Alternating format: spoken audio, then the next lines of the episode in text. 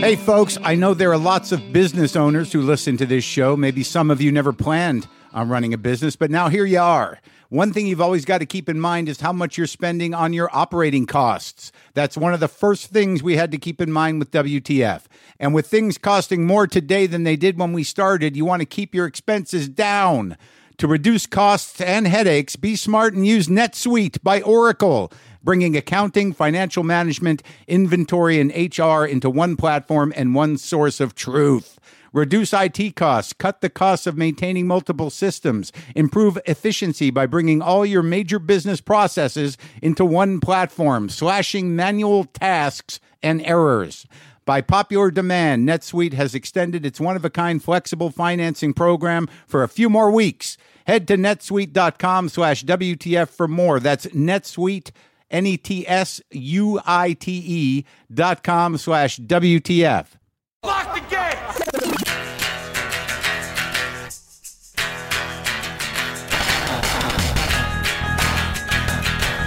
All right, let's do this. How are you, what the fuckers, what the fuck buddies, what the fuck nicks? What's happening? How is it? How is it for you? How's the heat? Huh? How is the heat? I'm just uh, hanging out, drinking liquid deaths. Not a sponsor right now, but I have a lot of them, and uh, spending some time on my 95 degree porch, watching my yard die because I'm trying to conserve. I'm trying to conserve water. I guess if I was real righteous, I would just dig the whole fucking thing up and stick a few cactuses in there. But I'm just slowly watching it die as uh, as I am watching the rest of California die. I guess we'll know we're in real trouble when they can't grow fucking almonds anymore.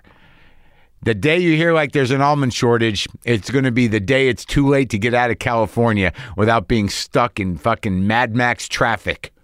I had 23 years sober, day before yesterday, August 9th. 23 years. They kind of, it's not so much that they're flying by, but they become not even less significant, but less important. It's just my life. My life is sober. I mean, recovered, yes. Do I get dry? Do I get cranky? Do I get irritable? Is it better? Really mentally than it was when I was drinking? Absolutely. You know, do I still find things to beat the shit out of myself about or feel ashamed of and and do I still make mistakes? Of course. But I know one of them is not waking up saying, "What the fuck did I do last night? Why why didn't I sleep at all? How come my sweat smells funny? Oh my god, when was the last time I ate?" I'd, I'd like a little more of that actually. But quality of life much better, much different. I can't even imagine it anymore, and that's the real gift of it. The obsession to drink or use drugs left me a long time ago. That's one of the uh, the promises of sobriety. If you do it in the way that it's done, where you get promises, is that the obsession will be lifted, and that seems like a very tall order. Like how the fuck am I? You know, my entire brain is geared around thinking about drugs and alcohol. How am I not going to think about that anymore? And then somewhere around five years, it went away totally.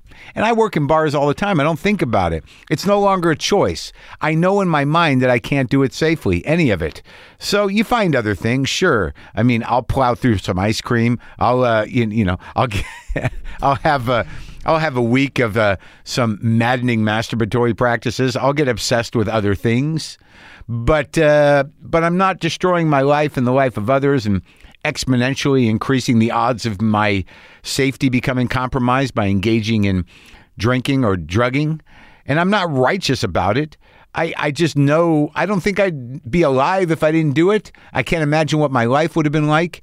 And uh, it took a while to get sober. I was in and out for a long time of uh, trying to stay sober. And then it took, and I don't think about it anymore.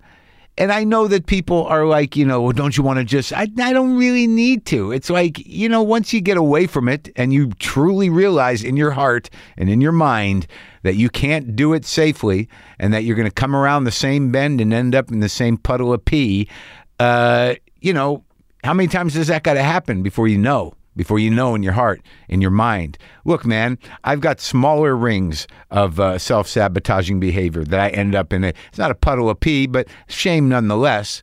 But they don't they don't make my life unmanageable. They don't cause a tremendous amount of chaos. I've been divorced twice in sobriety. I've had a lot of bad relationships in sobriety. I've experienced sickness and death in sobriety. I've gone bankrupt in sobriety. But I didn't drink because there's no solution there for me. I don't know. I'm grateful to be sober. I'm grateful that if my sobriety helps anybody in any way, that's the best thing that I can do. I get uh, tons of emails from people all the time. It is one of the few I generally will respond to people who ask about sobriety. I, I, I don't as much as I used to, but there is always help, and and you can get through it. Look, if you don't want to stop drinking, don't.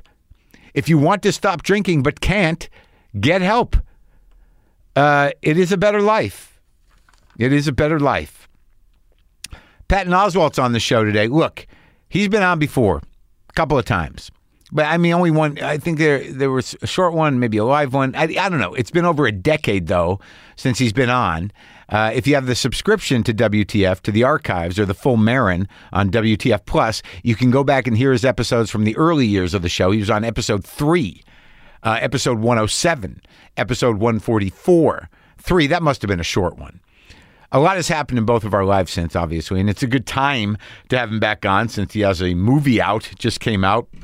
It's called "I Love My Dad," and it's a, a little cringy, but it's uh, it's cringy on purpose. It's it's a little bit, it's uh it's it's quite a movie, and he did a good job with it. So, I first got sober in 1988, and uh, and I now have 23 years in a row sober. So what's that take me? 88, 98, 2008, 2018, 19, 20, 21, 22. So that took me 34 years to get 23. Struggle, I guess. You know, I just was in and out. But uh, again, it's possible to not give a shit about drugs or alcohol. It's possible to know that you can't do drugs or alcohol safely without fucking up your life or the life of others. It's preferable if either of those are a concern for you, whether or not it's possible to not give a shit about drugs and alcohol and whether or not it's possible to live a life without them. Uh, it, it's you should know that uh, it's preferable and it's po- and it's possible to to not have to do those things. I'm just telling you that life turns out to be quite short.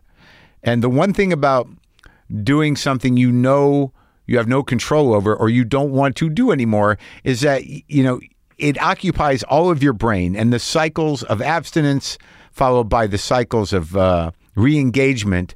Uh, just keep happening and they just circle around and it becomes this weird thing where you're like i'm going to stop not right now i like it again fuck i'm in i'm in p i'm going to stop Ugh, I like it again. I'm okay. I can handle it. Oh no, I pooped in my pants. I'm gonna stop. Oh no, I'm I'm okay. I can just drink. Where are you going? Don't take the kids. Ugh, I'm gonna stop. It just and then all of a sudden it's like I'm dying. I'm gonna stop because I'm dying. Where where are my kids? I'm dying. Where? How come I don't have a house?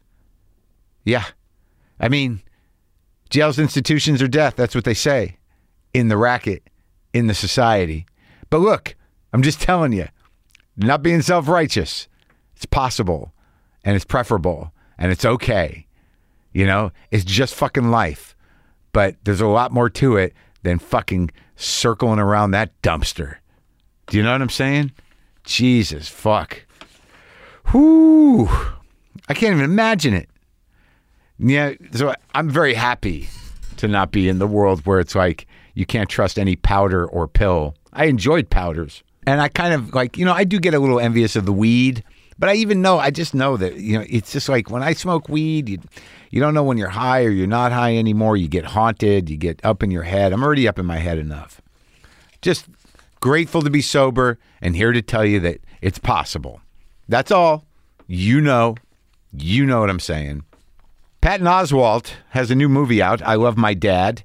It is now playing in theaters, and you can watch it at home on demand starting tomorrow, August 12th. Um, Patton and I go way back. I think we've had our problems, but I'm finding that, you know, resentments fade, things level off if you do okay. Most of them are still there, but they're sort of, they're just, they just at a low simmer.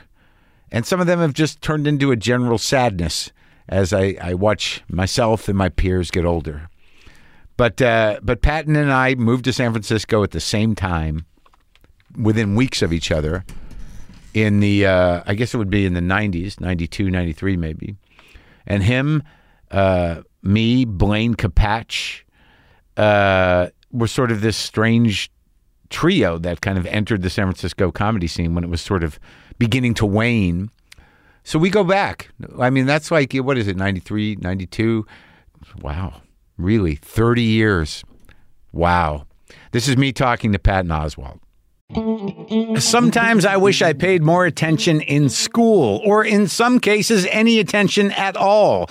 There are probably a lot of things I could have gotten more out of, like literature, and now it's probably not in the cards to go back to school and study the classics. But luckily for us, there's a new podcast called The Foxed Page that dives deep into the best books of all time. This is basically like the best possible college English class, but more relaxed and fun. No pressure of grades or needing to prepare something to say in class. It's only the books you want to read and know about presented by best-selling author Kimberly Ford.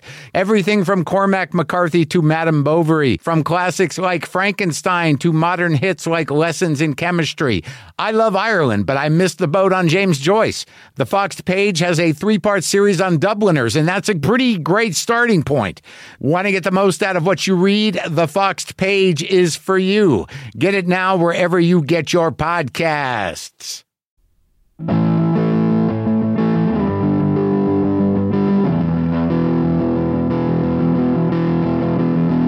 I get the baffler for no reason, which is uh, heady stuff. Didn't you used to write for them? No, I don't think so. I, I, did, did I write one thing for them? I don't know. I, I- you know, Thomas Frank uh, started it a million years ago.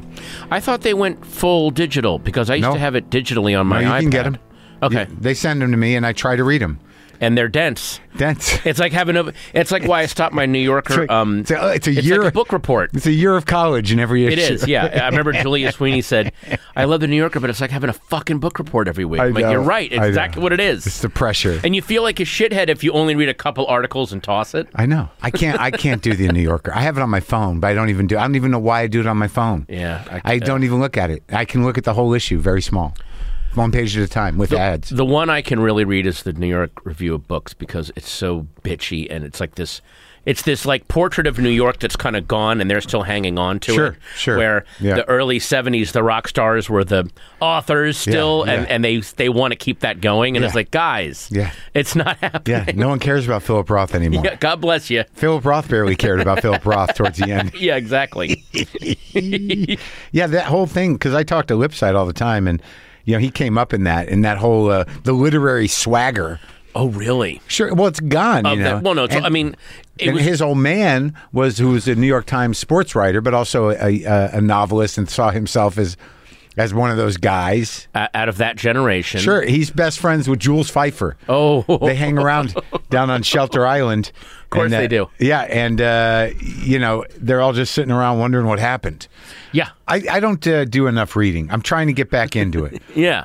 Do you? I mean, I do a lot of reading. You do, right? Yeah, man. I, for a long time, I stopped because I got we were all wrapped up in my brilliant fucking career. Now I'm Yeah. like, you need to enjoy other parts of your life besides your dumb career. Sure, but I mean, but you got a wife that you know does not necessarily. She seems high energy and uh, engaged. yes, And you have a daughter who's what now? uh, thirteen. 13. So where the fuck do you find time to read? I don't have either of those things and I I barely manage. I have I, because there are program downtimes in my world. If I'm on a plane, Okay, yeah, that's okay, a sure. chunk of time. If you don't I'm, watch a movie again for the fourth time? No, I don't know. You know what? I'm a little spoiled because I have a small Yeah. screening room in my house. Yeah. That's not a brag. That the house came with it. Yeah. And so now it's hard for me to watch things on my iPad now. I want the experience. See, wait, you can take the screening room on the plane? It's it's weird. They're they're not. You're allowed. It counts as three bags, but I can't pay that. Come on, it's so expensive. just, you can break it apart. It comes in three pieces. I get two seats in first class and I have a screening room. y- you mentioned Jules Feiffer. Yeah. I, I found some old quote by him that I wrote down. It was so brilliant. He goes, "I got my dad's opinions, looks, and Yeah. temperament, Yeah. and I got my mom's contempt for my father." Like that's what he is. I was like, "That's exactly, that's exactly what I am." Your folks are still alive, right? Yeah, yeah. Although, yeah, I mean, not- it's not- they're it's a alive. yes I or don't, no, I think. I don't know how present one of them is going to be in the near future. Me neither. Yeah. My dad's got the dementia. Yeah. He just started. Yeah, my, my We're all mom pretty is- excited. My mom is in the early part of it, which means Yeah. she's in complete violent denial. Sure, but like, but. But like, what is it like the day of shit that gets a little like Yeah. uh, vague? Yeah, because my dad, I pulled, I got a pick a, a, a whole envelope of uh, pictures from his past that I must have gotten from his relatives, Oh. like college pictures, you know, adolescent pictures when he was a kid. He remembered everything. He remembered his dog's name from when he was a kid. When you showed him the Yes, pictures, yes. Oh, okay. Well, what's the um? If you play people like music from their youth, Sure. or they can, they will relock onto those memories. But then it's the dealing with the day to day. Right. What did we do yesterday? Doesn't remember a movie he saw that day. Exactly. Yeah, and there's because there's so much chaff in the air now, and it all kind of blends together. I think it is. I don't know what causes it. I don't know why that generation of people seems to be getting it. It, it doesn't seem to be like, well, they just didn't have a name for it. I think something is causing it. Yeah. What I don't want to speculate. but- What if it's a defense mechanism for something that we can't see or feel yet that's coming? The way that a herd will unconsciously Sure. um, react to something that hasn't quite come yet. That's your, is that your idea? I, I I just thought of it right now. But what if it's a weird defense mechanism? that of like the, the octogenarians are preparing somehow? we're I, I'm going to. I think it is. It's a defense mechanism against knowing they're going to die. Yeah, well, that yeah, but then also that they're gonna even if they do live, it's a it, it might be a world not li- not worth living in. Well, well, you don't you don't need a defense mechanism to, take a genius. You can do that at any age now. Yeah, exactly. Well, well, I mean, that's why I think so many people live online. It's weirdly comforting just to go. Well, of course I don't go out. The world sucks. What? Look at the TV. I no, guess you know. I don't know. I sit there and my I just watch my lawn die. I just you know it's like we can only water twice a week. All I'm doing is I just live in constant panic of uh, water. well, Water. yeah. Like any, like because no one's talking about it. And I'm like, how many pictures of a half empty Lake Mead do we have to see before it's, It's- sort of like I don't think they're going to tell us, guys. uh, glad I have all the liquid death. Michael Burry, Yeah. Burry, the guy in um the Big Short, Yeah. Christian Bale Oh, character, oh, oh, yeah, yeah, yeah. the, yeah. the weird on the Sure, spectrum sure, guy sure. that saw he could see in numbers. All that nine hundred million dollars he made on shorting the, he has spent it all to own water rights because because he knows what's coming. Really? He's And just, just- looking at numbers and like, yeah, there's gonna be no water. So he's buying them in different states that have water. And how does that work? And I- countries? I, don't know. I mean, yeah, I think you can own the land that where an aquifer is, or Yeah. you can own the land where a glacier is. I don't know. Again, here's the other thing. I don't know any. I don't Me know. neither. I don't. I have no idea. Like like uh, like um Bitcoin. You I got big know. ideas though. You got big ideas. I have well, I have big theories, but as far as implementing them, like like my no reaction. book, no Bitcoin for you. You seem like a guy that's. No. Uh, And you it know what? It seems almost comic book like to me. and I, it seems like something you would know a yeah, lot about. except it's all villains. There's Yeah. no actual heroes jumping in with the Yeah, Bitcoin. It's all scumbags. Right. It's all as as I um as I said on uh on on uh, Curb Your Enthusiasm. It's all nerds and Nazis. I'm Yeah. not putting your money in there. That's right. It, It all, is. it is all nerds and Nazis, and a lot. There's a lot of crossover.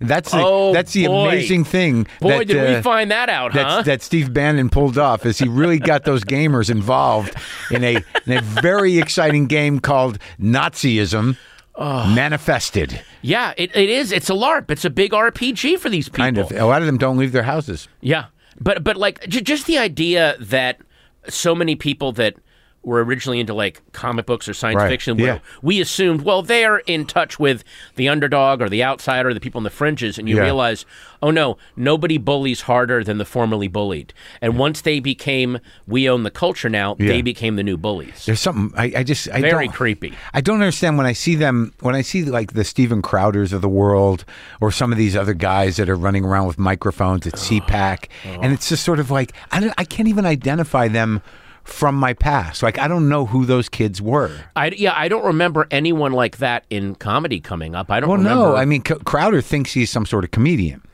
Yeah. but but uh, but they're just they're they're they're um. It's I don't know if they're conscious propagandists, but they just are talking point spewers, and they they just seem to have this very specific point of view that seems to lack any sort of tolerance or empathy or or even sort of understanding. But my fear is that maybe they do have understanding. Maybe they do know exactly what they're gunning for. Well, but but maybe they I think they understand that on a surface level, but they don't understand what's going on unconsciously. Hmm. Yeah. And what's going on unconsciously is I want like, cock. Well, like oh, yeah, well, I mean, come on. Um, but with all bad comedians, uh-huh. uh, uh, bad uh, hacks don't like. Um, variables and every crowd is its own thing, and you got to either make it work. Yeah. they want they're the um, uh, parallel with the kids in college who just studied for the test. Tell me what I need to know so I can parrot it back and Yeah. get my A. Right. Like they don't want to actually interpret what they're learning. They're not imaginative. Yeah. And so as comedians are like, "Te- I want a crowd where I know the eight things to say to get my eight applause breaks, and then I will sell my T-shirts and buttons. But they, they don't seem to be the enemy. Those ones, they just seem to be the new. Uh, that that's just sort of a- ambition manifested through social media platforms, pulling crowds in for shoddy crowd work and being. yeah, but even some even some of the people that have really taken advantage of social media, they've taken advantage of social media and they do there does seem to be a love of doing comedy. I don't think someone like Like Steven Bo? Crowder loves comedy. I think he loves the rewards. And he, well, he likes starting shit. He's become something other than a comedian. He's Oh, a- yeah, yeah, yeah. He's like a, a pundit Yeah. of sorts. And he's like every bad comedian we remember growing up Yeah. when we came up that would tell the audience how dangerous they were, how brave they were for laughing at this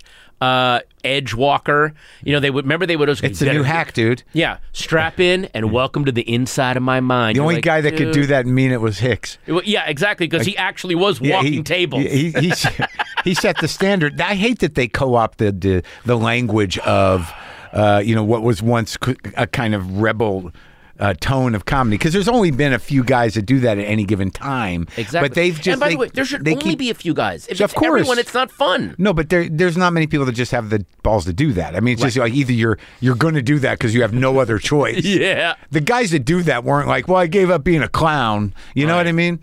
Well, you're right. Actually, the truly edgy comedians, the ones who really walked out there on the edge, like a Hicks, like a Pryor, w- what really makes them edgy is they don't think they're edgy. They're like, I don't understand why people don't think this. This is just how I think. I it guess- wasn't a conscious choice. Well, Pryor, like, is you know, I, I think Pryor redefined what became mainstream. I, I think he he was edgy because he turns back on something. Hicks was always Hicks. You know, Stanhope was has always been Stanhope. yeah. Um, you know, I don't know what that guy that you guys came up with, Mark Voice, whether he was like I, I don't I didn't get the sense. I got the sense that he was of that tradition. He but- was of that tradition. He was, I mean, and he actually, he was from poor, violent, working class Baltimore uh, stock, and he had that really angry.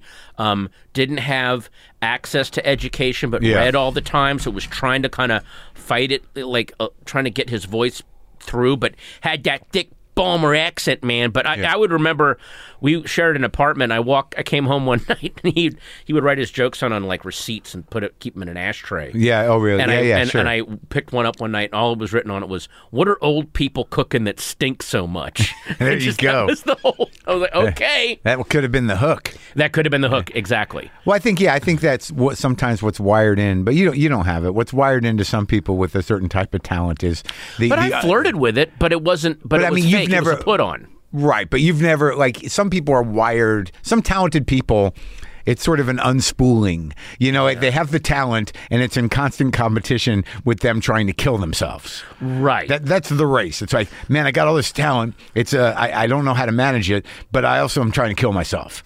Yeah, it, it, you know what it is, and and it's weird when sometimes that butts up against actual acceptance and adulation. Oh, no, that's that they it. don't know how to handle it. Yeah, and you, you told that great story. You saw Hicks. You were with Hicks. Oh, yeah. I think it was I'm in New poet. York. I'm a poet, and then a woman just went, "Well, then say a poem. Tell us a poem. Tell us a poem." And she really wanted to hear it, and then it, it froze him. He didn't know what to do. She wasn't like we're angry at him. Yeah.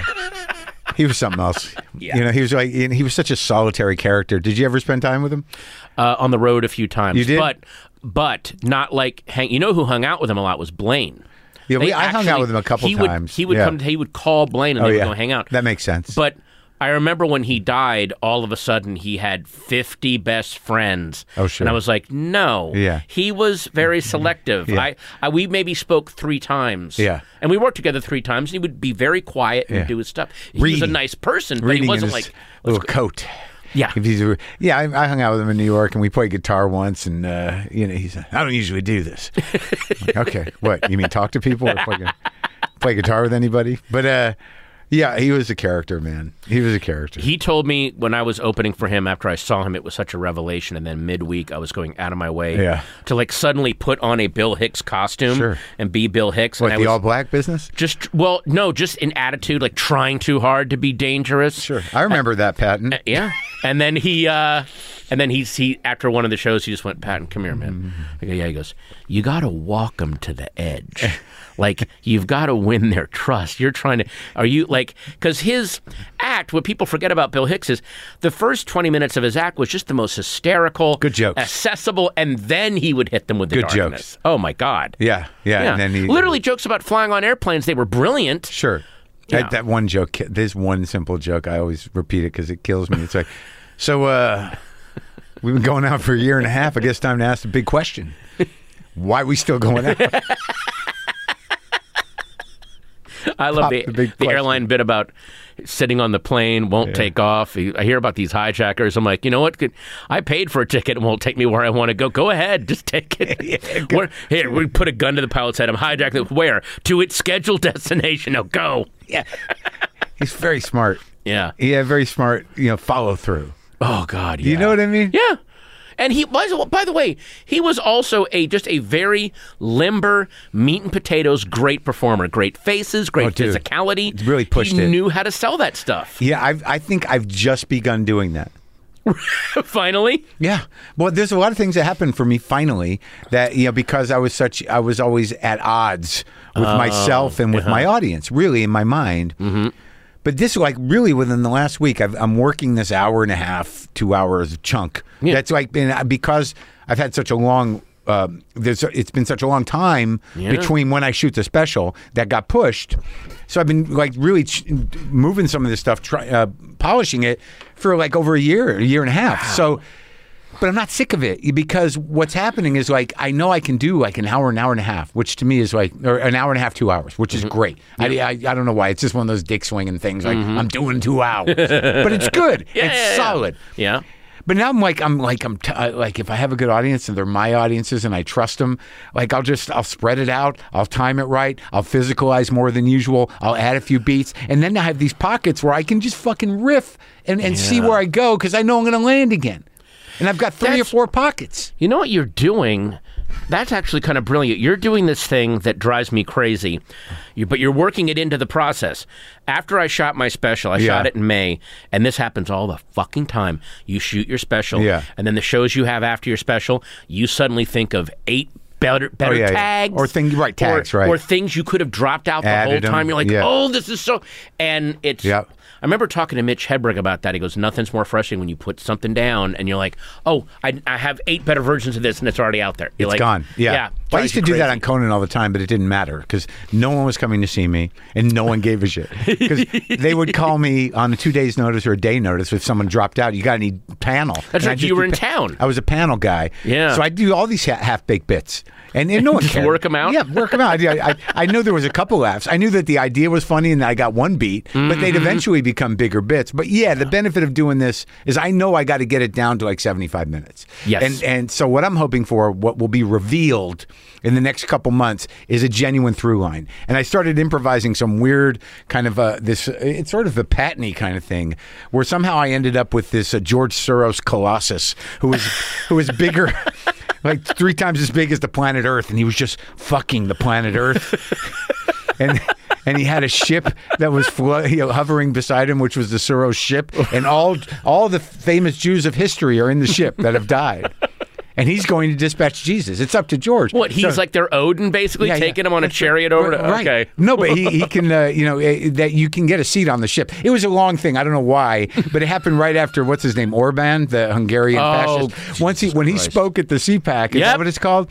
The day after, I'm like, it's time to push the Soros spit. Y- Yes, exactly. I don't know. It was just a riff, and I was sort of like, could this be something that comes back and a around? giant closer that somebody animates on YouTube. So this movie, I love my dad, Mm-hmm.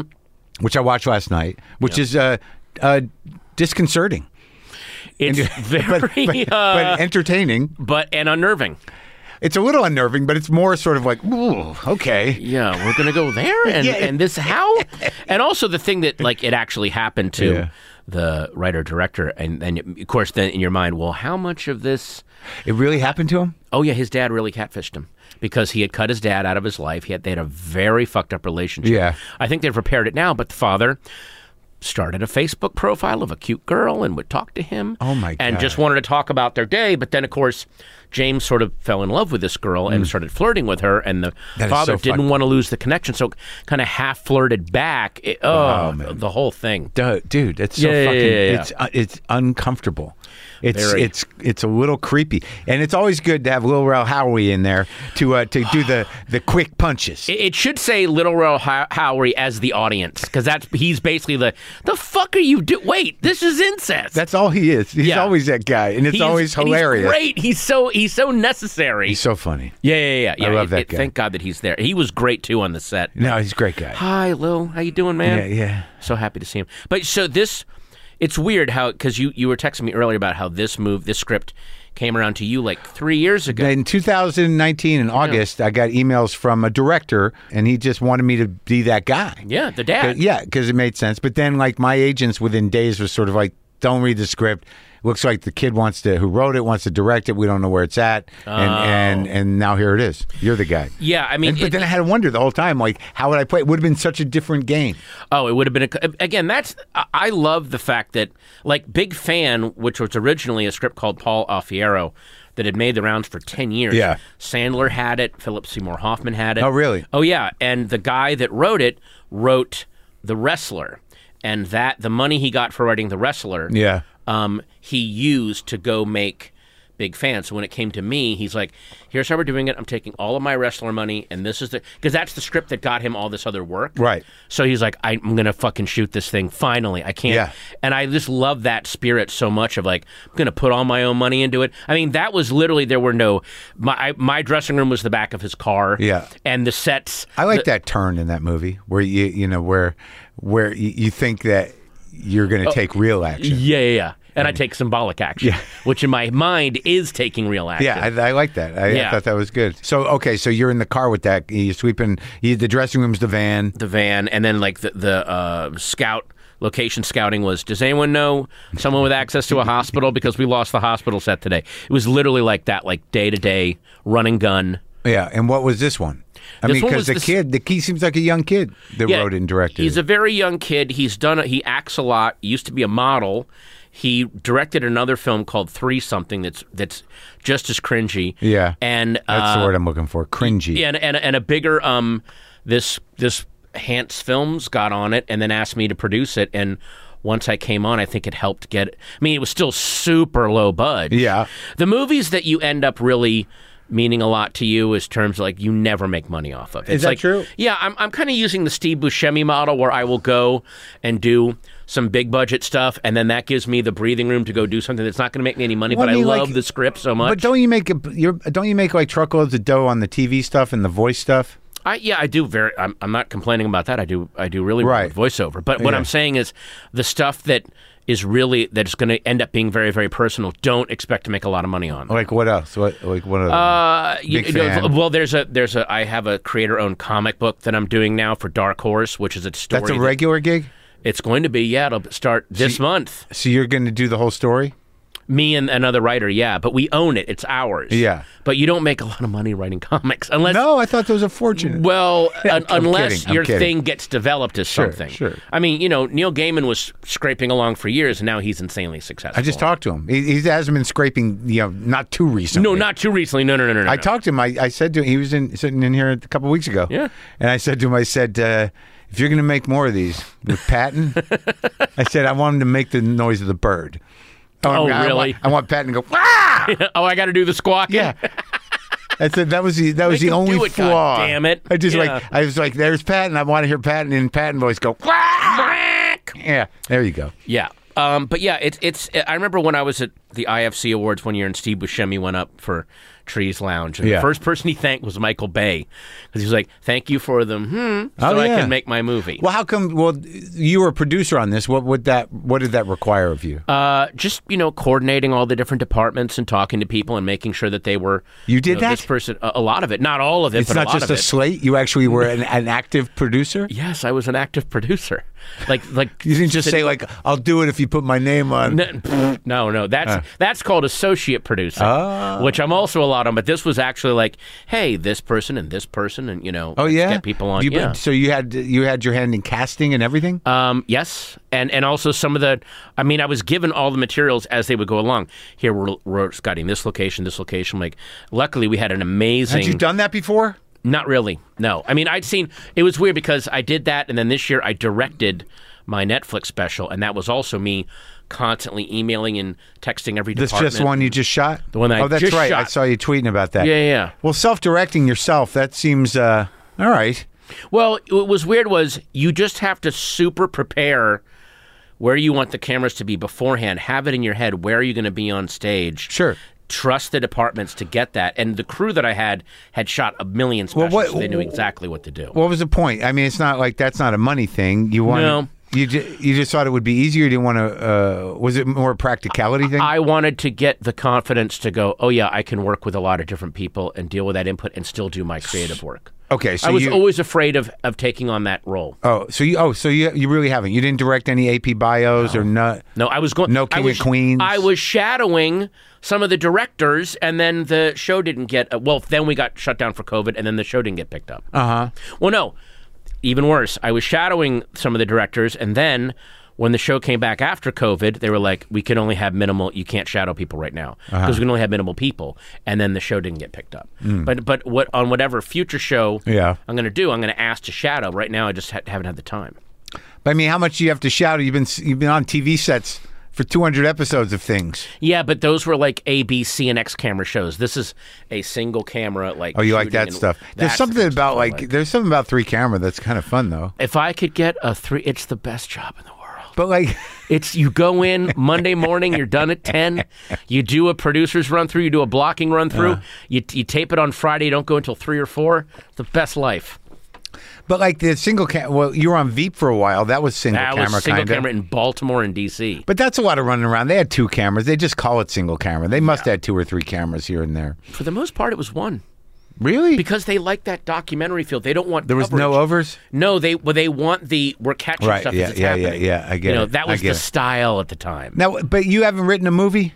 Oh, I've written plenty of movies. They just haven't been made. But are you still like a doctor? You still get shit? Uh, Like yes. it- oh, yeah. I was just. Um, yes, I was actually doing some doctoring on something that I can't talk about. Uh, of you know rewriting scenes and Uh-huh. and luckily now they've um, they've realized give give the doctor the script early before you start shooting so that it's not you haven't sunk $80 million into the order it's already in so if i suggest hey this scene should actually happen Like, who are the directors Here. that that that use you for that stuff generally? Well, I don't want to say because it's usually not the directors. It's usually the studio insisting the director does a doctoring pass Oh. so that they can feel better. And a lot of times, because these directors are my friend, I'm there secretly to just go, "Hey, leave it the way it is," Right. Because So I want to protect their vision. You've never gotten into one of those situations where you do a pass and then have to fight for credit of the film with the uh, guild. the stuff that I have done a pass on, I was more than happy not to have a credit on. In fact, one movie that I did a pass on, Brian Posehn and I did a pass on a Yeah. movie, and a bunch of other writers did too. And the original script was horrible. Like the Yeah. guy was paid for it, and then he.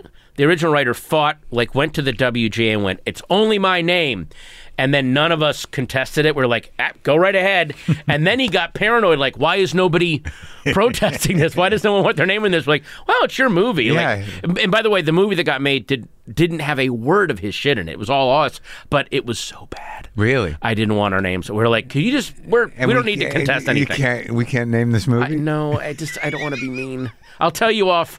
I'll tell you off camera. and There's a weird little side thing to it, but I, I just don't want to. I don't want to be because here's the thing too, and you, you know this back. Well, Yeah, no, not big only mouth. that, you Yeah. have been in enough movies to go. Even a movie that ends up sucking, everyone busted their asses. They tried to make it good. I know. It Well, just doesn't work sometimes. Well, I haven't been as many movies. I haven't been. I know that's true, and I know that's true from from talking to people. But I also know that in the racket of acting or whatever, these guys sometimes know going in.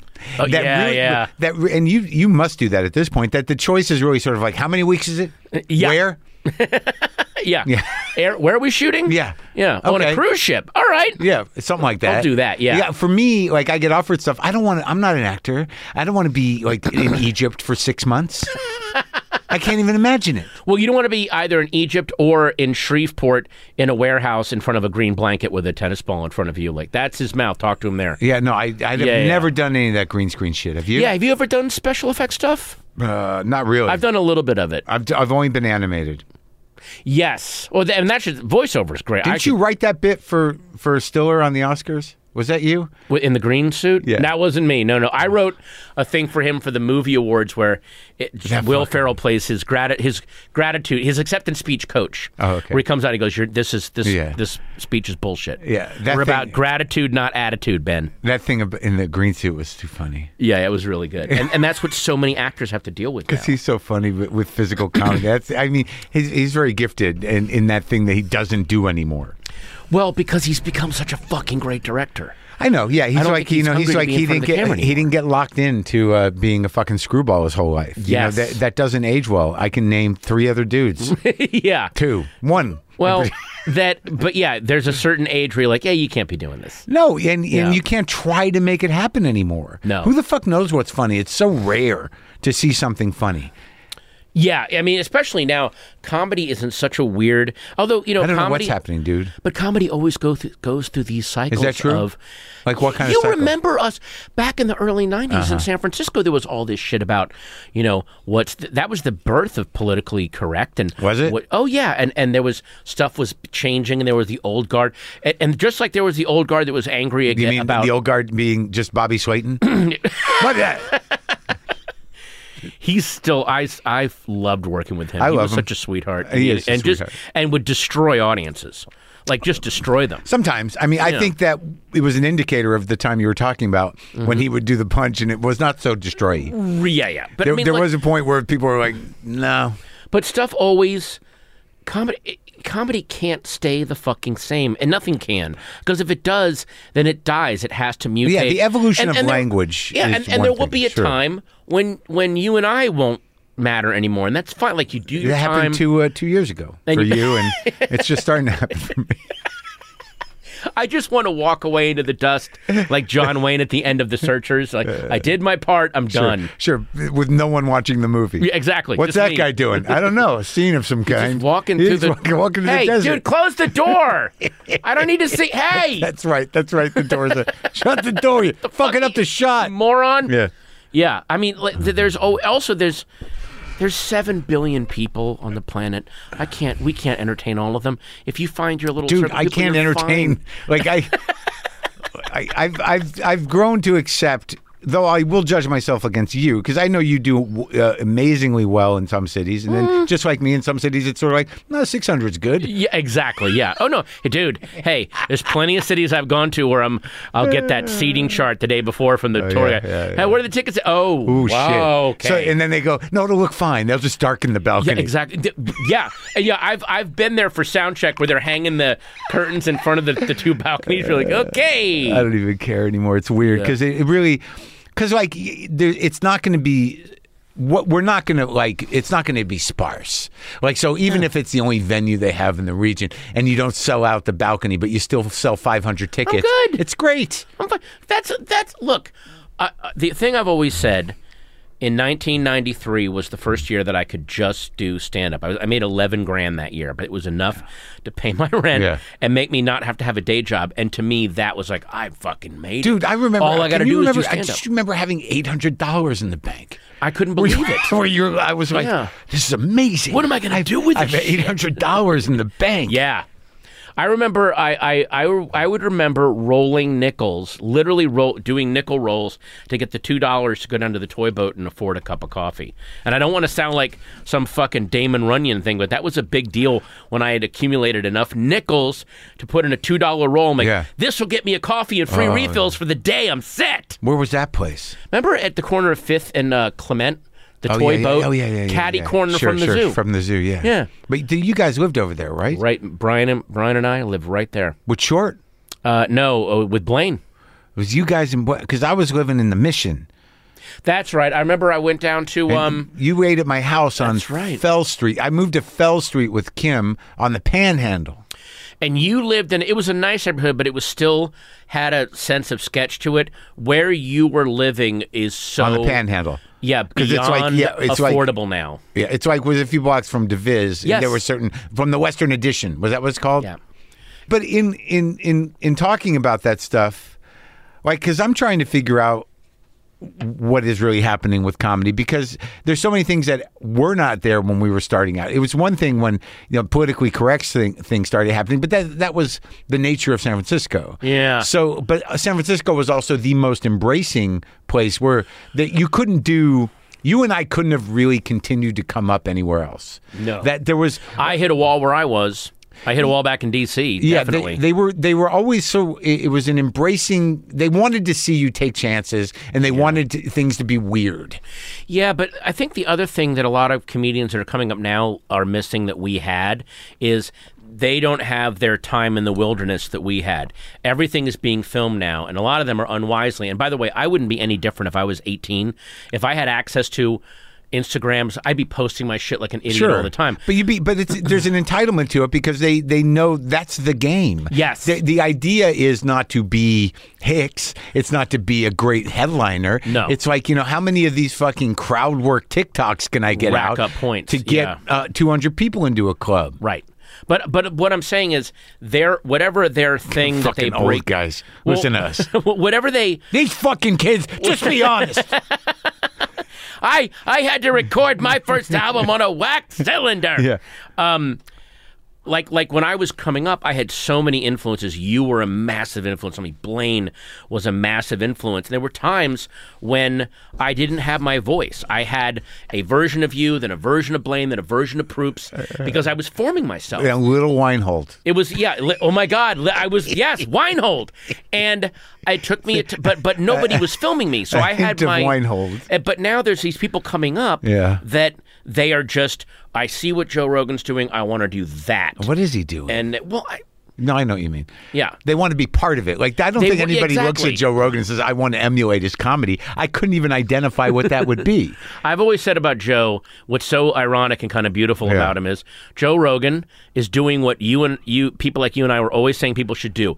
Push the boundaries, experiment with drugs, question reality. The only thing that went wrong with him was someone gave him two hundred million dollars. That's where he went nuts. like if I had a podcast about knitting and someone gave me two hundred million, I would fuck yarn on my podcast. I would Sure. I would have gone nuts. Sure, you So- you would you would knit it into uh, into a swastika. some sort of yeah new libertarian flag. You would invite the troops. You'd leave. But yeah, like they though all my time in the wilderness before I could figure out, and there's still times when I Yeah. like I remember I I worked with you a few weeks ago at the comedy store, and your stuff was and was like, oh shit, I'm going to start talking like him for a goddamn week again. I, I get Like, that a little, always- but you yeah. never. I, I, I that happens to me sometimes with, uh, but it's uh, my. It's not the angry guys anymore. Sometimes I'll I'll, I'll find a little uh, Bargatze infusion, just like uh, get the weird pace of Nate Yeah. occasionally, and uh, uh, every once in a while uh, I'll, uh, a Gaffigan will slip in. Yeah.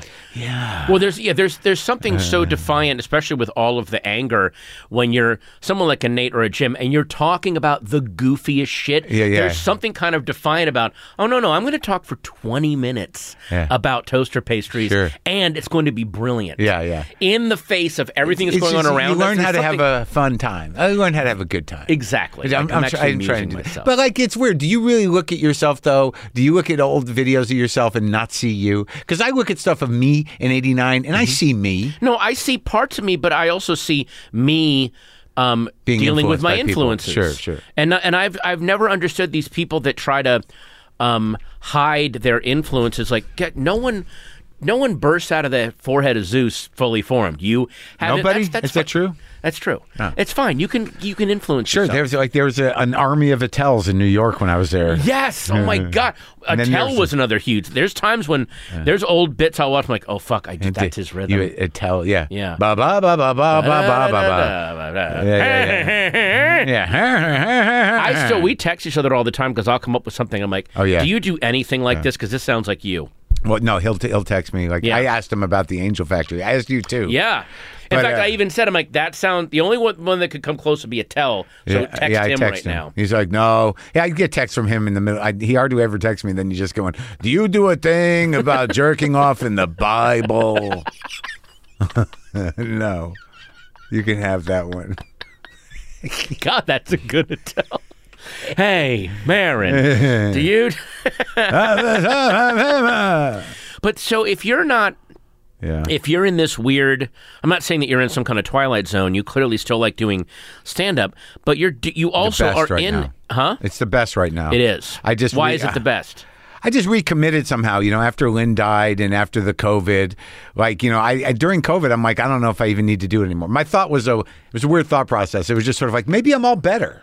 You know, maybe i fixed it yeah, maybe I don't need this shit. Yeah. But once I started doing it again, because I had to, you know, get an hour together for the New York Comedy Festival, which you know, that's all. I always I work on incentives. So like, if I have something, Mm-hmm. then uh, um, something else. And I never know where I'm going to get an hour. Right, right. But for some reason, this time I'm just like, I'm fucking just going out, dude. well, I mean, if, you've got fuck- a, if you got a brainwave going just enjoy it yeah, yeah. Well, I don't think I ever knew how to do that. You know, I, I and I think that when I started doing theaters, you know, I knew that I wasn't afraid anymore. Mm-hmm. But I don't know that I've really been in. And I think I'm probably a little indulgent. But fuck it, man. I'm 58. Yeah, I mean, do it now. Yeah, do what you and, and also, like, I'm not like is anyone complaining that you're that they're getting two hours from you no, Then but but but it's just weird because like having been. Uh, being a comic that's never been huge, Mm-hmm. like there's none of that. Like, because I see a lot of guys that have been, you know, at at a certain level forever, and there's part of me that's like, enough. You know, put it away.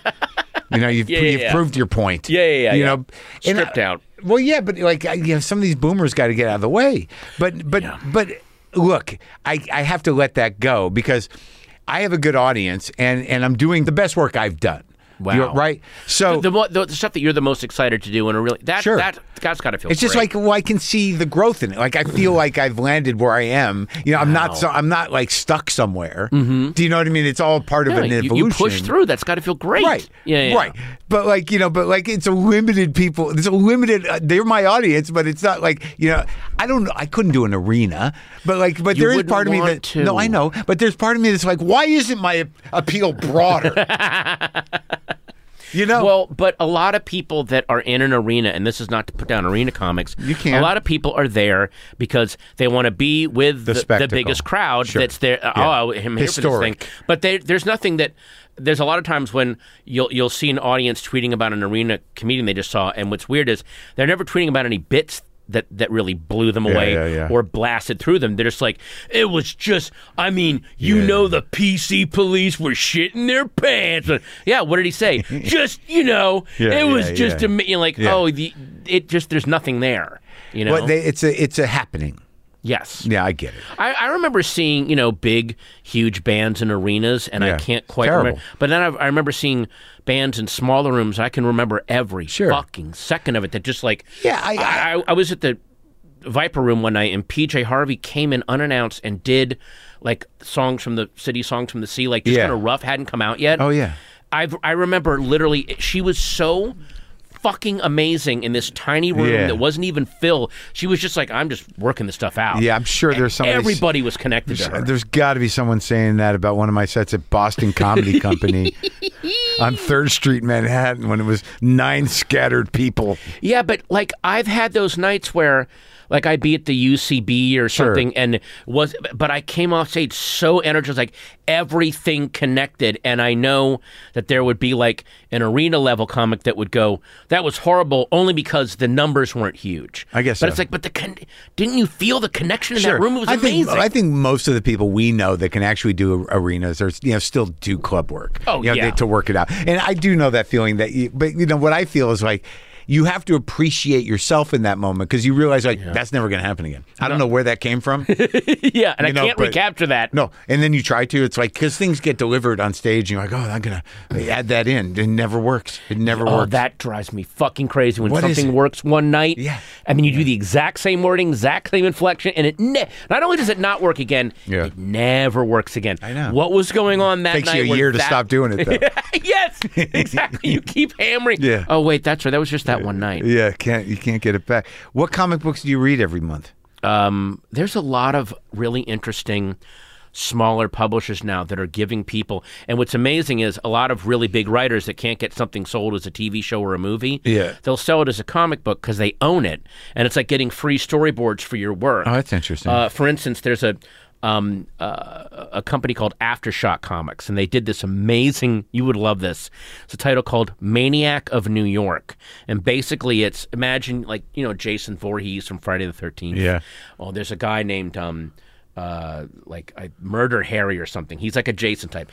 Pops up in New Year's Eve, 85, murders 12 people. The police shoot him. He doesn't die. He vanishes. And now, um, every few years or every few months, he pops up in New York and murders some people. Yeah. And the city of New York just adjusted to him. Yeah. It's like, well, there's a maniac. Don't give him any more attention? Well, no, it's just like we we lose a few people every year, and Yeah. think of the people we lose to gun violence. Everyone's like, "Well, am I not going to live in New York? That's where I'm making all my money." Right. And the city has adjusted to an unkillable maniac, which is what would happen. And then there's a new people like just that. Some of the concepts are Yeah. so brilliant. yeah, you God, know? it's just there's so much stuff. Out There's there. another guy named Charles Soule that does big ticket stuff for like Marvel, Yeah. Star Wars, and X Men, and then he'll go and sell a little book. He does one now called Eight Billion Genies.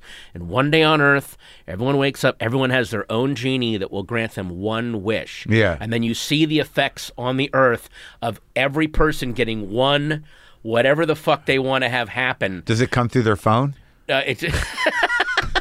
They just float next to them, and, and they're there until you make your wish, and then they disappear. Really? But suddenly, like you know, the the Empire State Building is made of mac and cheese because someone's some crazy. I want it to be made of mac, and someone there's there's suddenly superheroes everywhere. Yeah. and then like nine hundred. Like nine hundred thousand people all win the lottery. Like it's Oh, all. that's, oh, that's funny. and, but, but then a lot of shit starts canceling itself out. You're right. It- It's amazing, and then it's just amazing. Oh, that's how it- funny. yeah, Clever. So it's just all these really cool concepts. What's now. your comic about? It is. It's called uh, Minor Threats, and it's about a group of blue level, blue collar level supervillains. Like just, you know, I just knock over a bank. I've got some small powers. Yeah. And a major, major supervillain like like Joker Oh, I saw level. a, a picture of that guy. Uh, you tweeted it or something. yes. What was the name of it? Guy? Uh, the uh, oh the um uh the stick man Oh. who's a major supervillain kills a major superhero and all the big a-list superheroes Yeah. are cracking down on the city Yeah. and the low level guys are like I just want to fucking rob a what the fuck is this yeah. so they're Fucked it up for everybody. yeah, well, they're hunting the big supervillain to hand him over to the heroes to go. We can get some credit in the favor bank, and they might leave. like Oh, yeah. it's a weird Politics. Exactly. Interesting. It's our riff on M Hmm. in a way. Like this, this fucking guy is because he's not doing it to make money. He's just a crazy supervillain. They're like, Right. We're not in this for the art aspect of it. You know, we're not Yeah, trying yeah, to be yeah. Warhol here. I would like to rob a bank and get some fucking money, you asshole. You know. Yeah. So it it's about all those tensions. It's really fun. And what? So what? Are you on TV now? Uh, I'm on The Sandman. No, I saw that. Oh, The Sandman. I'm on. Um, you can still watch on Starz. Um, Gaslit, Oh yeah. and then I'm shooting a new series for Apple Plus. What is that? It's called Manhunt, and it's about the hunt for John Wilkes Booth, the 12 day hunt. Oh, you get to wear costumes? And I get to, massive beard, uh, gun, sword, all that. I, I play Lafayette Baker, who was the chief of New York Police, who was in charge of the hunt, but was also quietly like, "How can I make money off of this?" for my-" Oh, that's a big reward. If I assign my dumb cousin to this, Well, that's a big we role, huh? It's pretty interesting, yeah. I mean, it's a huge sprawling cast. It's oh. not just me; it's everybody. It's huge. And you didn't realize I didn't realize this until I read the book that it's based on. I thought John Wilkes Booth shot Lincoln and then they captured him, but they and they did and they killed him. But for those twelve days, he was trying to get back to the Confederacy and go, "I've killed Lincoln. Let's restart the war." And they would have restarted it. It was an attack, and it wasn't just Lincoln. It, That's a, that's a conspiracy. it was yeah, it was a planned thing, and it was like a storming, of, same thing, storming of the Capitol. So to to just start the war. to re to restart the war and and re- usurp the United States for the South. huh. It was crazy. Well, that And- seems and- prescient. Is that the word? Very prescient. And John Wilkes Booth was a massively famous and successful actor, extremely good looking, extremely beloved. Really? Um, but just love the South, God damn it, and this country's going the wrong fucking way. And, and was an acclaimed actor. He was a very Was successful- somebody in his ear, or he decided to do this It was the, just the way he was raised. He was raised. no, but I mean, like to to to take the action. he it was himself, but he had people helping him, people financing him. Yeah. It was a huge. A lot of guys going, "It's our guy." yeah, there, there were there are parallels to like, oh, that was the Steve Bannon back then. Oh, that was the okay. Oh, yeah, yeah, yeah. yeah, yeah. Like all this shit. There's the there's the Well, that's cocks or the cool. Kochs or yeah. So let me ask you, like, as you know, for as somebody who has dealt with similar stuff. I mean, how what it what, what was the arc of your grief around Michelle? it was interesting and it was weird and not that I'm I'm saying this in any kind of grateful way or any Yeah. kind of sage way but it was it was very odd for me to see you I knew what you were going through I knew what the parallels were and I knew because you I think you remember I I was texting you Yeah, and yeah, right you away, and then. I stopped because I realized part of this healing process is to now he's got to be by himself for a while Yeah, yeah. and and and you need to like not so uh, um Right, you need to stop. yeah, exactly. Yeah. Everyone asked, Yeah, like, yeah. "Hey, okay, now I need to process this. I need to go lie in the weeds and It was, scream well, for it a was while." easier with COVID. There- Yeah, no, well, yeah, I had no choice. yeah, no. but I went through that. It was weird how you mentioned that. Hey, maybe I'm done. I was like, maybe comedy isn't what I should be doing right now because, like, if I go on stage, my wife has died, our daughter is, and and and I felt like if I'm on stage, does is that in disgust? Is that disgusting that I'm still doing jokes or like I didn't know if I would ever do comedy again. well, that's It was re- really. Did, did you ever go through that? Like, well, I guess I'm done doing that. Well, I, what I go through and I talk about on stage because there's about 15 minutes where I really talk about you know grief specifically and mm-hmm. my experience in COVID and also you know what people tell you and and and the that feeling of you know you just want to to you want to be relieved. Yes. Because you when Yeah. you're in it, you can't really see that it's going to go away, but you can see, you know, the one sort of realization you have is like, there's nothing unusual about this. It just, is- Right. it's just my fucking turn. And and the, the thing is, is like people oh, die. Oh, some great way to put that. yeah, some people die, you know, and, and, you know some tragically. You hope that doesn't happen to you, but it happens every day. Yeah. You, Yeah. you know, and and it, it, it, it there's no way it doesn't shift you and change you when things happen out of out of turn. But uh, but you know, it's just really dealing with, you know, when do I write a joke? When Yeah. does the funny happen? Exactly. I couldn't even conceive. And can you do it? I remember what I needed um, was, and yes, I also toyed with the idea of, do I do a serious one man show? Sure. But I'm like, I don't want that to be my thing. You know what got me out of it was. I really re-embraced absurdity. Mm. I watched. I was watching Eric Andre and um, uh, uh, Tim and Eric. And Oh, like, interesting. Oh, that's right. What I do is actually this is more helpful than me. But then there were times when I went on stage once I started doing comedy again. I did a few sets where I never mentioned it, Yeah. and that was even weirder for the audience because they're like, "We yeah, know what news. happened. Exactly. You should address Exactly. it."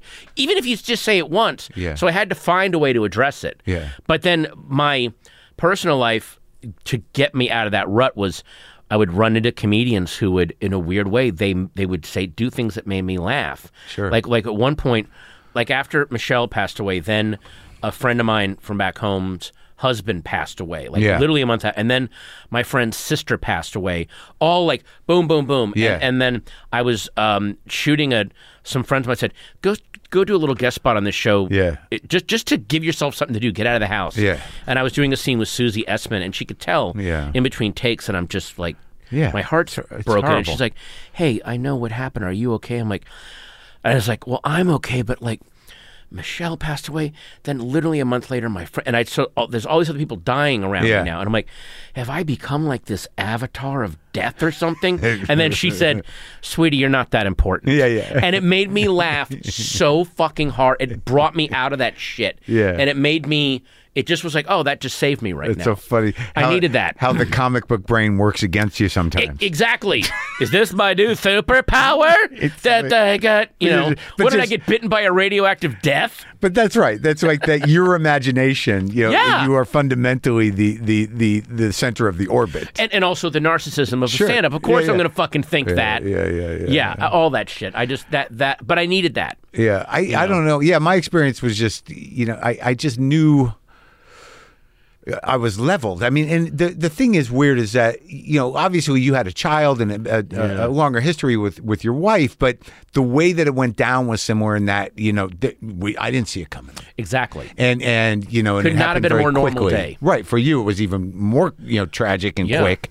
But like you know, when Lynn got sick, we I was like, oh, this- she'll get better, and then all of a sudden it's like, what? Yeah. Uh, and that like that the trauma of that is just so fucking horrible and disorienting. It's just t- terrible. Like, cause like it's like you have control of nothing, Exactly. and and you realize like, well, that's the truth, Yes. right? Everything else that I have around me, the books I read, the music I listen to, that's just to drown out this very ancient darkness that we're always brushing up against. that someone gave know- us the gift of knowing about. knows the, that someone reminded me of for some reason. yeah. I don't know if I, I I don't know if I remember if I sent you because when Michelle passed away, uh, Michael Penn sent me a Grief Observed by C.S. No, you Lewis. did. You you did. You sent it to me. It's funny. I do a bit about you know about. I do. I just added a joke to the thing where Oh, I was God. like, you know, when somebody dies, depending on how smart your friends are, you'll probably get at least six copies of the Joan Didion book. Uh, the year of magical thinking, and, and you and you want help, so you read it. Like I read it, and it's like, all right, her husband died. Okay, you know, I don't know if it helps me, mm-hmm. and and I'm, but my problem is like I'm a creative person, so now I'm thinking like, nah, I got to write a fucking book now, I guess, right? Yeah. better than that. Shit. Well, the the C.S. The Greek Lewis, book I got through. Yeah, it's a it's, a little so heavier. slim. It's it's it's it's it's and, dense. and it's though. so it, it's weird. It's the slimmest book that took me the longest time to read because he was literally writing it as she was like he was. I can't tell you what it meant. the moment, and that first sentence, I didn't realize how much grief felt like terror. And that put everything into immediate perspective for me. It's that what you're talking about. This is. is. terrifying. Yes. I didn't know that I was vulnerable to this. Yeah. It's terrifying. And this is one of the greatest writers of the 20th century, not waiting a year till after she, as his wife is, and he knows he's going to lose her. I he's think putting he knew every emotion when he down. married her. Didn't didn't Yes, he that he she knew was that she was sick, and but he wanted to spend whatever time he could with her, which is beautiful. yeah yeah I, I do- Beautiful. Like I, I I remember taking bits and pieces from that. I like Joan Didion's book because it was really nuts and bolts of like you know Yeah. like you know going back to the house after you know Mm-hmm. because I went dude I went down there you know it was the middle of COVID and the doctor said that he he would let me come see her after she's passed. I went to the hospital that night and Oh it was dude it was like so fucking terrible.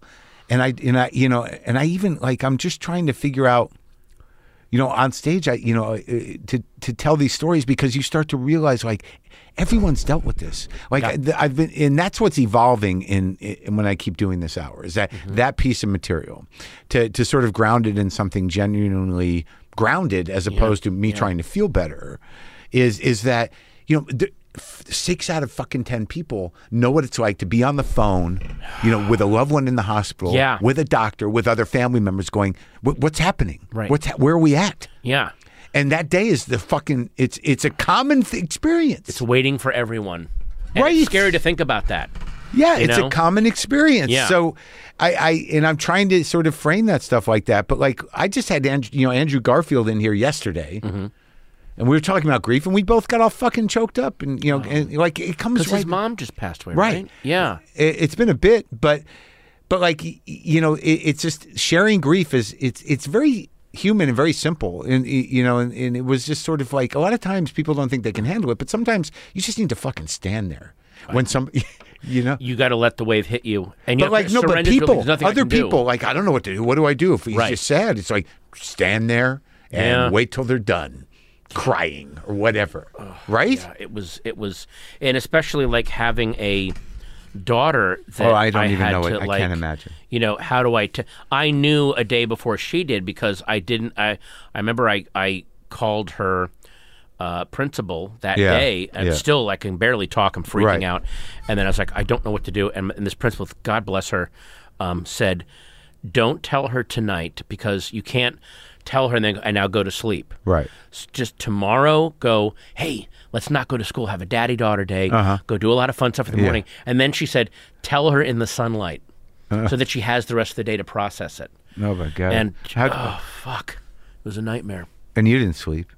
I didn't. I mean, I basically when I took her to, she said, "Tell her in the sunlight, and then do whatever she wants to do. If she wants to stay out of school for a month, she doesn't go to school for a month. Right. If she, and she, my daughter wanted to go to school that Monday, and what I realized was she wanted to, even if it was artificial, create the most normalcy she could. So when I took her to school that Monday, I had not slept in four days, and I was all but hallucinating Yeah. as I was bringing her into that school, and I just was like, and then I went up. I didn't want to leave the school because I was just so like I thought everyone. So I just they let me just sit up in an office for the day until it was time to pick her up, and I just kind of slept in a chair for a few hours, and then when it's three o'clock, I went down and hey, I'm here to pick like try to make Yeah, like yeah. let's go do something fun. How did you explain that first night? Where'd you say she was?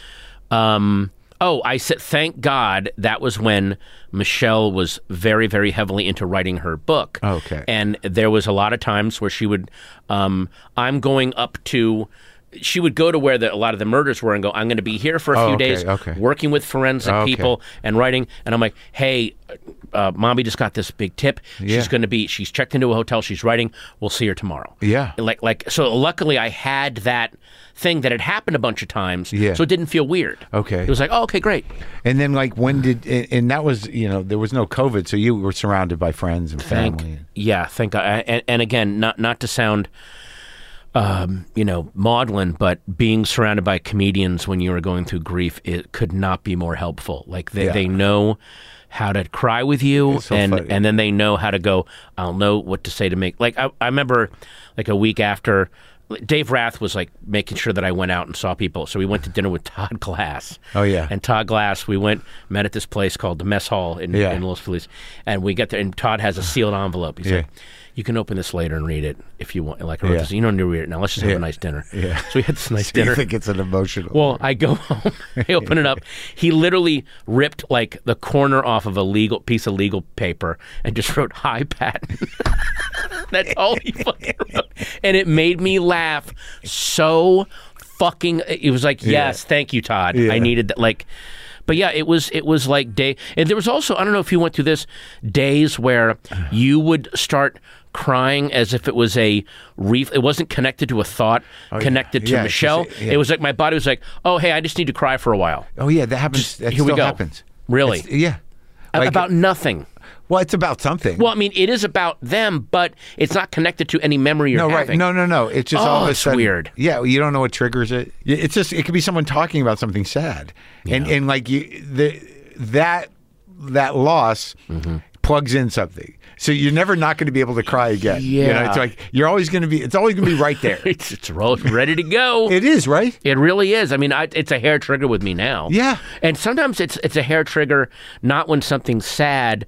The things that make me cry now, um, fuck, I'm gonna get all fucked up now. Is when somebody steps up for someone else that Yeah. doesn't need to do that. When someone Right. is being kind to someone, because I had so many people that didn't need to step up for me that stepped up for me. So when I see someone go do that for someone else, even a stranger, it wipes me the fuck out. It just like like like this. Even like if I was rewatching the fucking Bad News Bears, and when Walter Matthau decides like I'm gonna no, I'm gonna coach his team. Fuck it, the only vote that count. Like oh, he's stepping up to help these kids. And I Yeah. just start crying. Yep. No. someone's being nice to someone. Well, that I mean, Oh know, fuck! Hang on. I know. I, I'm all, yeah, I think about Yeah, it too. yeah, like with animals too. Like with people helping animals, it kills me. Oh, my god! And like and I get feel I get so invested in the in, in I, there's a purity to the vulnerability and innocence of animals. You know that like you know I can't I can't take it. Like I uh, can't. like- drives me. Uh, uh, but, but but exactly what you're saying. Like if I'm in an AA meeting, just hearing the stories of, of people finding it, of getting sober, I'm like, oh my god! And it just. I, I always heard that, and it was always sort of satisfying. But now it's like, Yeah. just people, you know, the helping other people thing is really crazy. It, it it's totally moving, and it should be. Mm-hmm. And we live in a culture where you know everyone's doubling down on on hurting people, and and like, look, I'm for, for almost like for clout. And like just- it's I'm showing habit. you. I know that I'm not supposed to be hurting people, so I'm going to show you where my status is by doing the thing that other people shouldn't be doing. But Yeah. it, I have no consequence. That's my status. Yeah. it's so sick right now. Yeah, I, I yeah, but the I, I I try to really embrace the vulnerability of whatever because I think it also what you're talking about and I think I can relate to is that look we're selfish guys. Yeah. you know we have a, a, you know narcissistic you know components, mm-hmm. but but like when you lose somebody tragically, it fucking it it just punches open a door to empathy Yes. that you you don't you didn't have before. Yeah. I mean, you can. Oh, yeah. I mean, you can fake it and like you can be empathetic, but the depth of it now, when you experience profound loss, Mm-hmm. is that you you know you know you're you're present for that. It's kind of wild. I'm grateful for it. No, yeah, it, it was actually kind of interesting. I remember when I was listening. I think I tweeted about the the episodes with you and Proops and you and Dana, where you guys Oh, yeah. were really talking about the state of comedy, and you weren't attacking what was going wrong in comedy. You were genuinely struggling to understand this and and why is it going this way, and it wasn't coming from. Yes, there was some disdain and Sure, some frustration, sure. but there Right. was this. What the fuck is? I care about this art form. And also, I, I don't understand people. Like it's like you think you understand people. Like when you look at history and you look at evil people. Mm-hmm. Yeah. is that you know I think this is really the first time I've been able to sort of identify. You know, when craven people are are given license, Yeah. they take it. Oh boy. And and like I you know you, you wonder about how like Nazism worked or how these these horrible things happened you know how Christians killed millions of people Mm-hmm. Yeah. and and how like that you know in Rwanda all of a sudden people are macheting their neighbors overnight. Yeah. Because of a code word on a radio show. Their So- version of Rush Limbaugh said, But- time to cut down the tall trees, and they all got the message and did it. right it, it's so- Terrifying. as a species it's really hit or miss and they're all Yeah. corruptible Yeah, it's oh. very rare Yes. that you get somebody whose whose center of gravity and whose character is so strong Right. that they you know that they won't you know you know uh, uh, kind of crumble into craven behavior somehow right. Right. and I look and look I'm, I'm a comic you know there's a whole spectrum of, of borderline criminals in our world and there always have God, been yeah. Mm-hmm. whether they were running from alimony or or, or or you know raping women in you know Vince Champs yeah I remember that guy I remember So- Vince. yeah We So- did the fucking comedy competition with him. but no, but my point is like what's happening is I'm like, I don't understand this person. I don't understand where their heart is. Right. You know, and I don't understand how they can talk like this or think like this. But the truth of the matter is people believe what they believe Mm-hmm. and they have a reason for it. And and it's like it's it's not that maybe their their heart is terrible with everybody. It's just from my point of view, how can you sign on to this? It's e- it's even with like Chappelle and all this, you know, uh uh you, you know, language stuff and all Yeah. this. It's sort of like I don't understand why I don't understand the Yeah, why. yeah. And and I know there's a bigger arcing sort of belief system around it that isn't necessarily Mm-hmm. right wing. A cultural thing. Yeah. but but I, I do still think it's shallow. And I do still think it's it's uh, antagonistic and and it's it's stifling progress. Yeah. This this idea I think that some of it is insulated in the idea of free speech or this or the other thing. Yeah. And and I think that's sort of bullshit.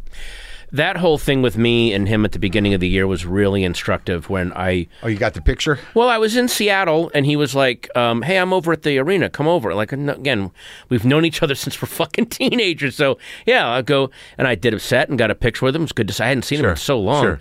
And then, so at first, and this is again, this is how tribal and weird shit is. Yeah. First, suddenly, all of these right wing alt right guys were doing comments like "Patton's on our side," like Really? fuck yeah. And then I was like, oh, and then anti-trans people were pro trans people were doing stuff and I was trying to like delete all the negative stuff but I was like had to I was like deleting the pro trans people first to then get and it just it got so ugly. Mm. So then I wrote a thing going, he's still my friend. I still love him.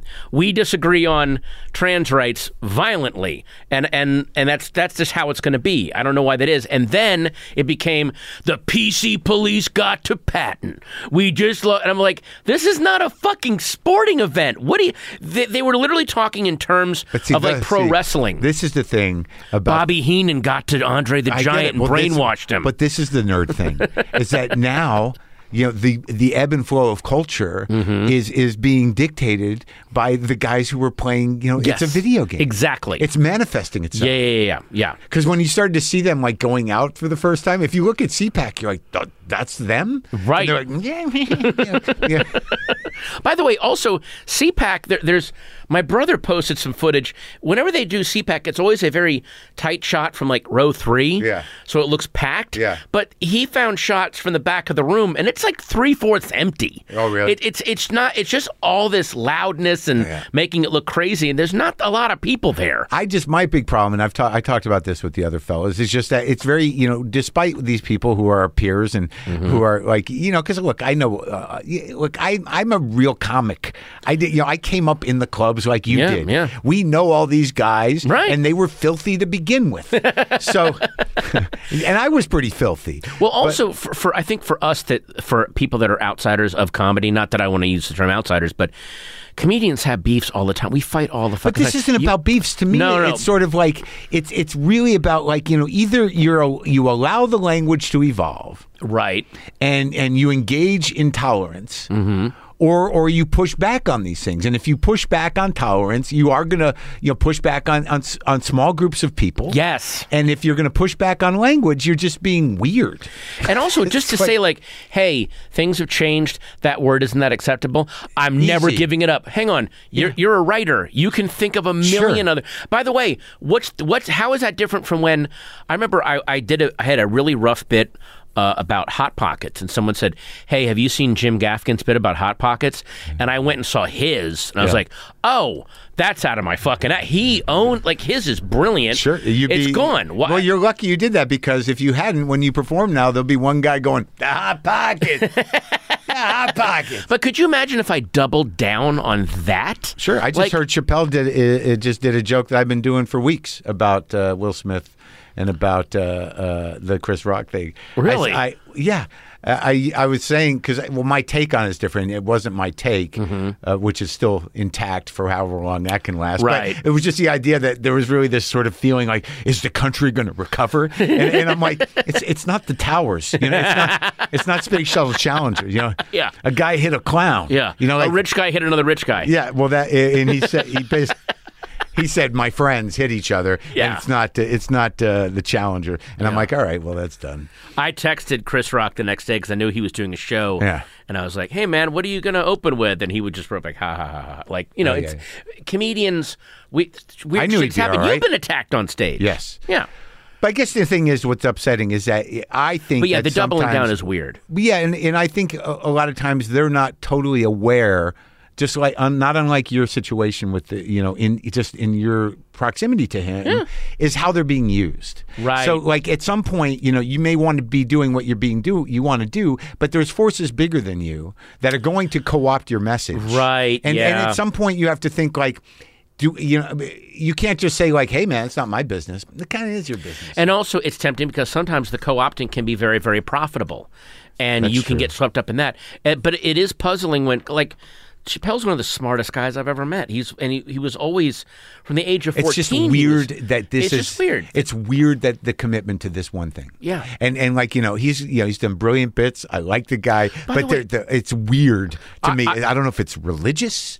I don't know. I, have done bits coming up. You can see hear them on my albums. I, Yeah. First time I used the R word. Sure. There's an album where I use the N word. I'm Yeah. using it to make fun of racism, but um, uh, uh, Uh, wealthy white guy using ironic racism is does not age well. No. And instead of me going, no, it's fine. I'm just like, yeah, I fucked up. Didn't know, but I learned better. Yeah, yeah, You yeah. know, and I and I switched things, and I still got tons of shit. I did that teenage girls bit on Letterman. Yes! but you know what? Still a good joke. it really is. Some guy said you might want to take that off your website. I'm like, I can't take it off anything. Yeah, exactly. I did it on Letterman, but like when I No, really I've had look, people like, what, am I going to go back and edit? I can't edit my albums. It's out there. Well, when I look at the mathematics of the joke, I think it still holds. Yeah. and I, you know, I don't think it implies anything about me. It's just an, an idea. Yeah. that is is genuine. But but yeah, both both I have had the same thing, and I've had people tell me things about stuff, and that, I've, and that have made me change. absolutely. Yeah. Well, I'm just sort I of like I, that's I thought that I thought using the R word forever. Me And a too. woman in my IG um, messages really, really laid it out for me in a way that I'm like, she's right. I'm absolutely fucking wrong. Well, And- what got to me was a woman said, you know, like I'm the parent. Yeah.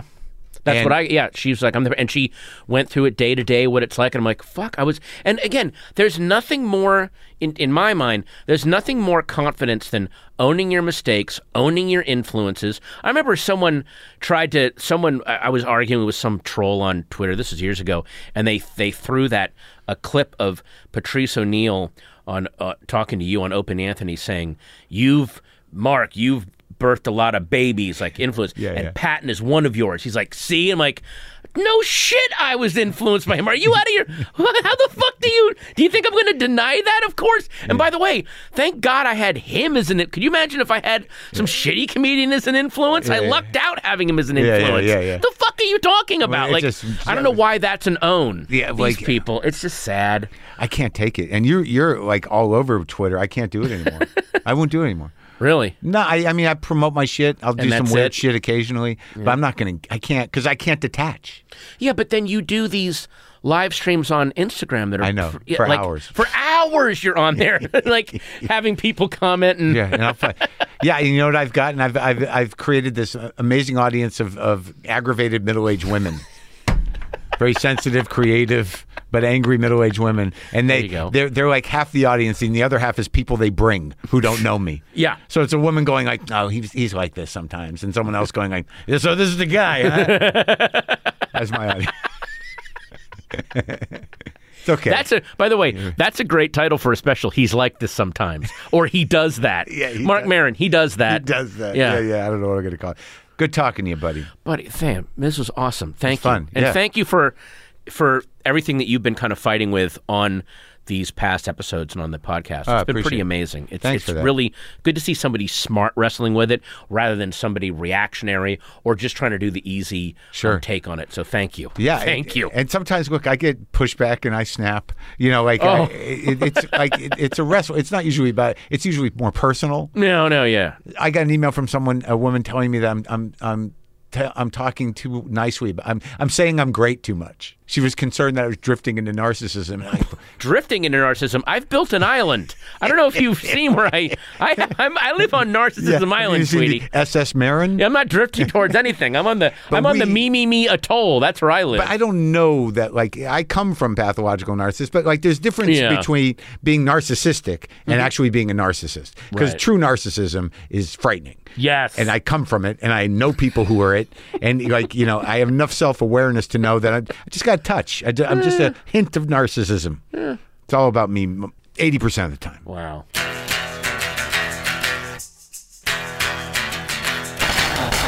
Well, that was nice, right? Patton, me. The new movie that he's in, I Love My Dad, is now playing in theaters. You can watch it at home on demand starting tomorrow, August 12th. All the digital platforms and whatnot. Can you hang out a minute, please? Please hang out. Please hang. Excuse me. Can please hang. People with any level subscription to WTF Plus get access to our full ad-free archives. That's the only place you can hear the old episodes we did with Patton back from the first two years of the show, way back. But if you're a full Maron subscriber, there's new bonus content for you every week, including this week when we posted audio from me and Lara Bites on the road. We were driving from Indiana to Kentucky, and we had an adventure trying to find late-night food. And you can hear about it from us. By the way, Yeah. on my Instagram, I posted a picture of this burger in my highlights under the Maron Tour highlight thing, and um, it's just it's it's it's so much more than we can describe. One of the pieces of bacon was clear Yeah. and stayed with the burger. After he I took the the, piece of off, yeah. cheese off, and three little pieces of bacon stayed on the cheese. Yeah. None of it looked great, Yep. but there was a perfectly clear. I don't know if anyone ever like salted a slug as a kid, like put salt on a slug and turned it clear.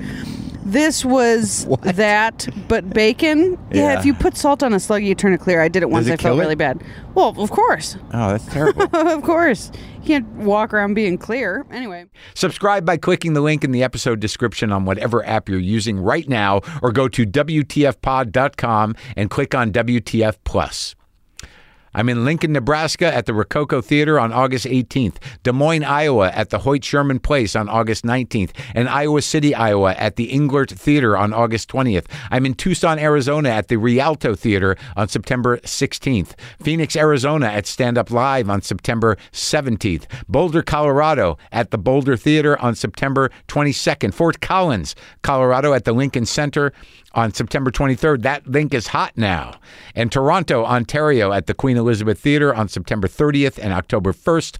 London, England, and Dublin, Ireland. I'll be coming to you in October. Go to WTFpod.com slash tour for all dates and ticket info. And, uh, oh, you can do it. You can get sober. Listen to me. Listen to me. You can. Here we go. Here's some guitar.